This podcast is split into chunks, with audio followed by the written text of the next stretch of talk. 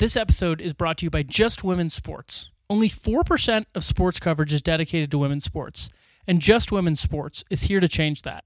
For all the latest news in women's sports, go to justwomensports.com and be sure to sign up for their excellent newsletter. Welcome to Legendary Bites, a podcast that we've dedicated to two things that we love, sports and brevity. I'm Charlie. And I'm Seth. Each episode, we're going to bring you a bite-sized sports story in 15 minutes or less that we find fascinating, important, or just absurd. With brevity in mind, let's get into it. Seth, what's up today? Today, we're going to tell the story of a baseball player named Jackie. No, not Jackie Robinson, but rather Jackie Mitchell, the 17-year-old girl who struck out Babe Ruth.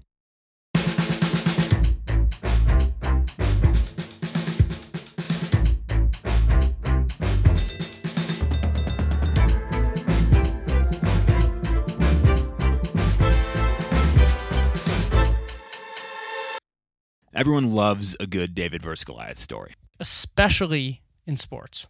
Yes. So many of the best stories in sports have like a David versus Goliath feel to them. And nothing quite compares to those do you believe in miracle moments. But what makes the story we're going to tell today, the story of Jackie Mitchell, so compelling is that her battle wasn't just against Goliath, but rather Goliaths. That had an S on the end of it, so it's plural. It's plural. You see, Jackie is perhaps the ultimate David. She's a 17-year-old girl who not only faced off against some of the biggest Goliaths the sport of baseball has ever seen, but also faced off against the sport itself. Much of the legend of Jackie Mitchell takes place on a single, sunny spring afternoon in Chattanooga, Tennessee. Chattanooga, by the way, is such a fun word to say. Chattanooga. Try it yourself at home. Chattanooga. So on April 2nd, 1931, what must have felt like the entire town of Chattanooga is packed into the stands of their local AA baseball club, the Chattanooga Lookouts. Everyone is there to see the matinee matchup between the Lookouts and the New York Yankees. Now, just saying this seems weird, so what's the deal, Charlie? Why are the Yankees playing the Chattanooga Lookouts? The Yankees are on their way back from spring training in Sarasota, and at the time, it's sort of a regular thing in the offseason for professional teams or players to go on barnstorming tours where they'd play amateur teams around the country, make a little bit of money, spread the game of baseball, probably have a few bevies. Pretty normal. Pretty normal. But, you know, it's Chattanooga, Tennessee, and these are the New York Yankees. So the question is, who convinced them to stop there? And it had to have been the Lookouts owner, a man by the name of Joe Engel. Joe Engel pioneered the art of stunt marketing for minor league baseball. What sorts of promotional things do you have coming up this season? We've got pancake night, clown makeup night. Get a live camel in here and just see what happens. Charlie, you know how minor league teams use those goofy theme nights and attractions to sell tickets? Do I ever. And one of my first stops after I'm vaccinated is going to Brooklyn Cyclones Seinfeld night out on Coney Island. Yeah, you've got Joe Engel to thank for Seinfeld night and the Brian Williams Pants on Fire night that the Akron Rubber Ducks hosted, which was a thing. Look it up. I'm into that. All those theme gimmicks and promotions are kind of thanks to Joe Engel. He owned the Chattanooga Lookouts during the Great Depression, so he did just about everything he could to generate buzz and sell some tickets. This included having players ride in on elephants. He raffled off cars and houses. He once traded a shortstop for a turkey. The man was ahead of his time in many ways. Sounds like a delicious transaction all in all. You know, any team playing against another one that featured a turkey at shortstop might look like a Goliath. But this 31 Yankees team was the ultimate Goliath. Their roster is anchored with the leftovers of what was known as Murderer's Row, which, if you haven't picked up from the name, was basically the greatest hitting lineup baseball's ever seen. The 31 Yankees would go on to set the record for most runs ever in a season. And on this sunny afternoon, sold-out crowd, the Yankees played their part as the evil Goliath early on. The game starts, and the Lookout's first pitcher immediately gives up two quick hits to the first two Yankee batters, and boom, he's yanked from the game. And at this point, the crowd is salivating. Their eyes are fixed on the next Yankee batter who's warming up in the on-deck circle, and many, if not most of the fans, came to this mismatch matinee to see one of the sport's true giants step into the batter's box. On deck, with like a cartoonish tree trunk size bat in his hand, waits none other than Babe Ruth. The Sultan of SWAT! The King of Crash! The Colossus of Clout! Babe Ruth! Now the big fellow was used to the eyes of the crowd being on him. He had, at this point, 565 career home runs, which was the most ever at the time by a country mile. And as Ruth waits, kind of soaking in the fanfare, the eyes of the crowd shifted away from him and towards the new Chattanooga Lookouts pitcher. Even Babe Ruth had to take interest, as this was a sight no one in the ballpark, including him, had ever seen before. The next pitcher for the Lookouts is Jackie Mitchell. All 5 feet, 5 inches of her are walking towards the mound, and she's poised to become just the second woman ever to play professional baseball. Before we go too much further, a bit of background on who Jackie was and how she gets to this moment. Yeah, give us the old Mitchell report, the Jackie Mitchell report. From the moment that Jackie could walk, her father took her down the old ball field near their house, teach her the basics of the game. Strikes, outs, bunts, home runs, how to chew tobacco, probably not the last one. These are sort of the earliest words in her vocabulary. Yeah, her father's penchant for the game was certainly a great start to her baseball career, but really some well-timed, almost cosmic luck played a part in Jackie's unique baseball path. That's right. Her next-door neighbor was none other than Dazzy Vance. Who was Dazzy Vance? He was not a disco DJ. He was a Major League Baseball pitcher, and a legendary one at that, and he is in the Baseball Hall of Fame in Cooperstown as we speak. In his career, Dazzy struck out over 2,000 batters, led the NL in strikeouts for 7 straight years, and in 1920, sitting on the stoop of his house, Dazzy looks out and he sees something in Jackie as she plays in the street, even though she is only 7 years old. Despite Jackie's age and small stature, she did have one advantage, and that was that she was a lefty. Yeah, little Jackie is a southpaw. Left-handed pitching was pretty rare at the time. So Dazzy knows teaching a 7-year-old girl how to throw a mean fastball probably isn't the best use of his teaching abilities. So instead, he teaches her what was then called a drop ball. Nowadays, we pretty much call it a sinker. Essentially, the pitch travels straight as an arrow. Right as it gets to the plate, it drops. You know, that's why they call it a drop ball. I'm sure you could figure that out. It can be a menacing pitch. And 7-year-old Jackie learns hers from the best. So armed with this one pitch, Jackie's playing professionally for a women's baseball team when the Yankees made their way to town in 1931. At this point, she is only 17 years old. Jackie's pitching was impressive, and while she was participating in a baseball clinic, she catches the eye of good old Joe Engel, the Chattanooga Lookouts owner. Engel sees in her not only his new left-handed relief pitcher, but also another way to sell some tickets, so he signs her to a contract. It's front-page news, and most of those headlines have aged even worse than British tabloid headlines about Meghan Markle. The sold-out crowd is there to see the big, bad Yankees, but they're also there to see Jackie Mitchell roll out the drop ball. As Jackie approaches the mound on that sunny April afternoon in 1931, the sold-out crowd in Chattanooga is buzzing. Her black curls spill out from her hat. The uniform she's wearing is baggy, and as she gets to the mound, she gives the crowd what they want, kind of a show. She pulls out a small makeup mirror and blots her nose with the pad.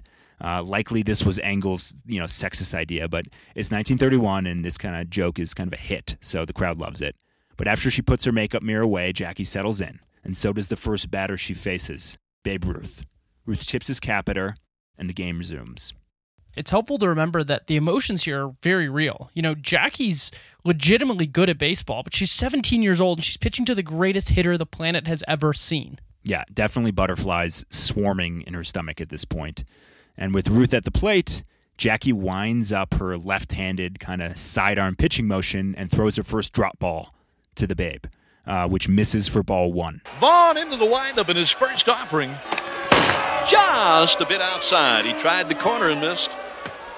Ruth chuckles, and you have to imagine the crowd is just salivating, waiting for her to throw one right across the plate for Babe to smash into the Tennessee River.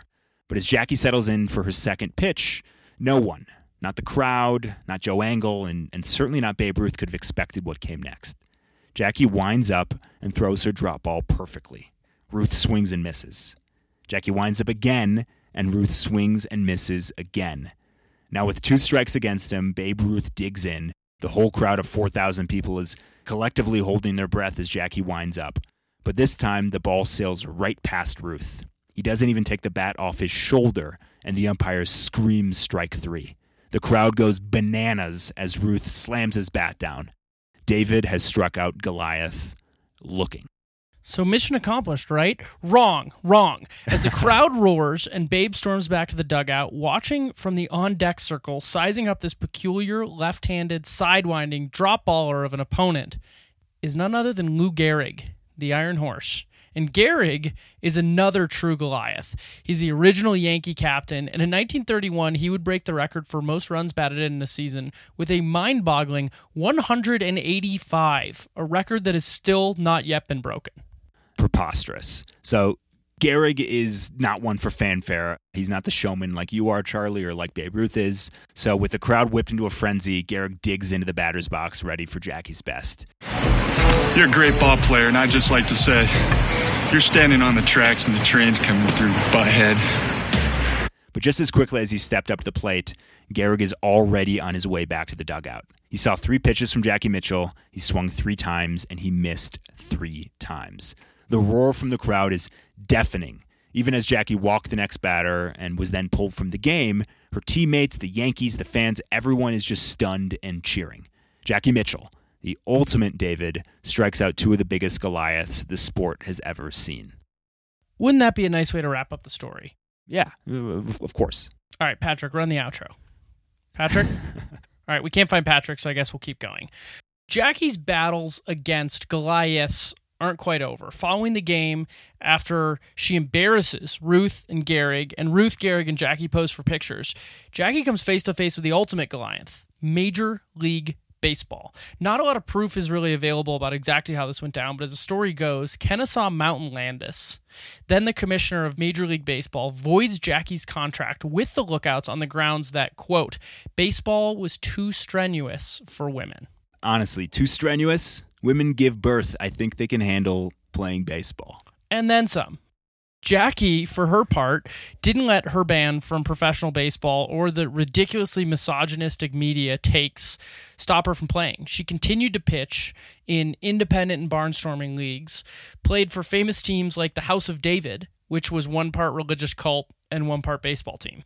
There's a whole story there. Jackie eventually retires from baseball at the ripe old age of 23. She's sick of being a sideshow for every team she plays for.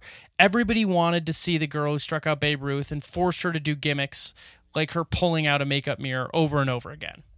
In her own right, Jackie Mitchell was a trailblazer, helping lead the way for other women to make their mark on the sport.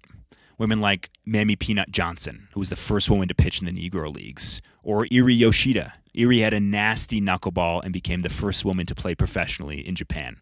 And up to today, with women like Justine Siegel, the first woman to coach professional baseball, and Kim Ng, who was recently named the Miami Marlins general manager, the first woman to hold the general manager position in any men's American sport. Now, there are many women who've had an impact on the sport, and there will certainly be many more. To this day, there are still people out there who don't believe Jackie Mitchell really struck out the Great Bambino and the Iron Horse. In my opinion, they're wrong and they're losers. Amen. But for the record, nobody involved, not Ruth, not Gehrig, not their teammates, not anyone ever indicated that it was a hoax or anything more than Jackie bringing it and getting the best of them. It's hard to convince those who side with Goliaths. So we'll end with a quote from Jackie herself about striking out Ruth and Gehrig. She said this just before she died in 1987. Hell, Jackie said. Better hitters than them couldn't hit me. Why should they be any different? Like many great Davids who take down Goliaths, Jackie never viewed herself as one.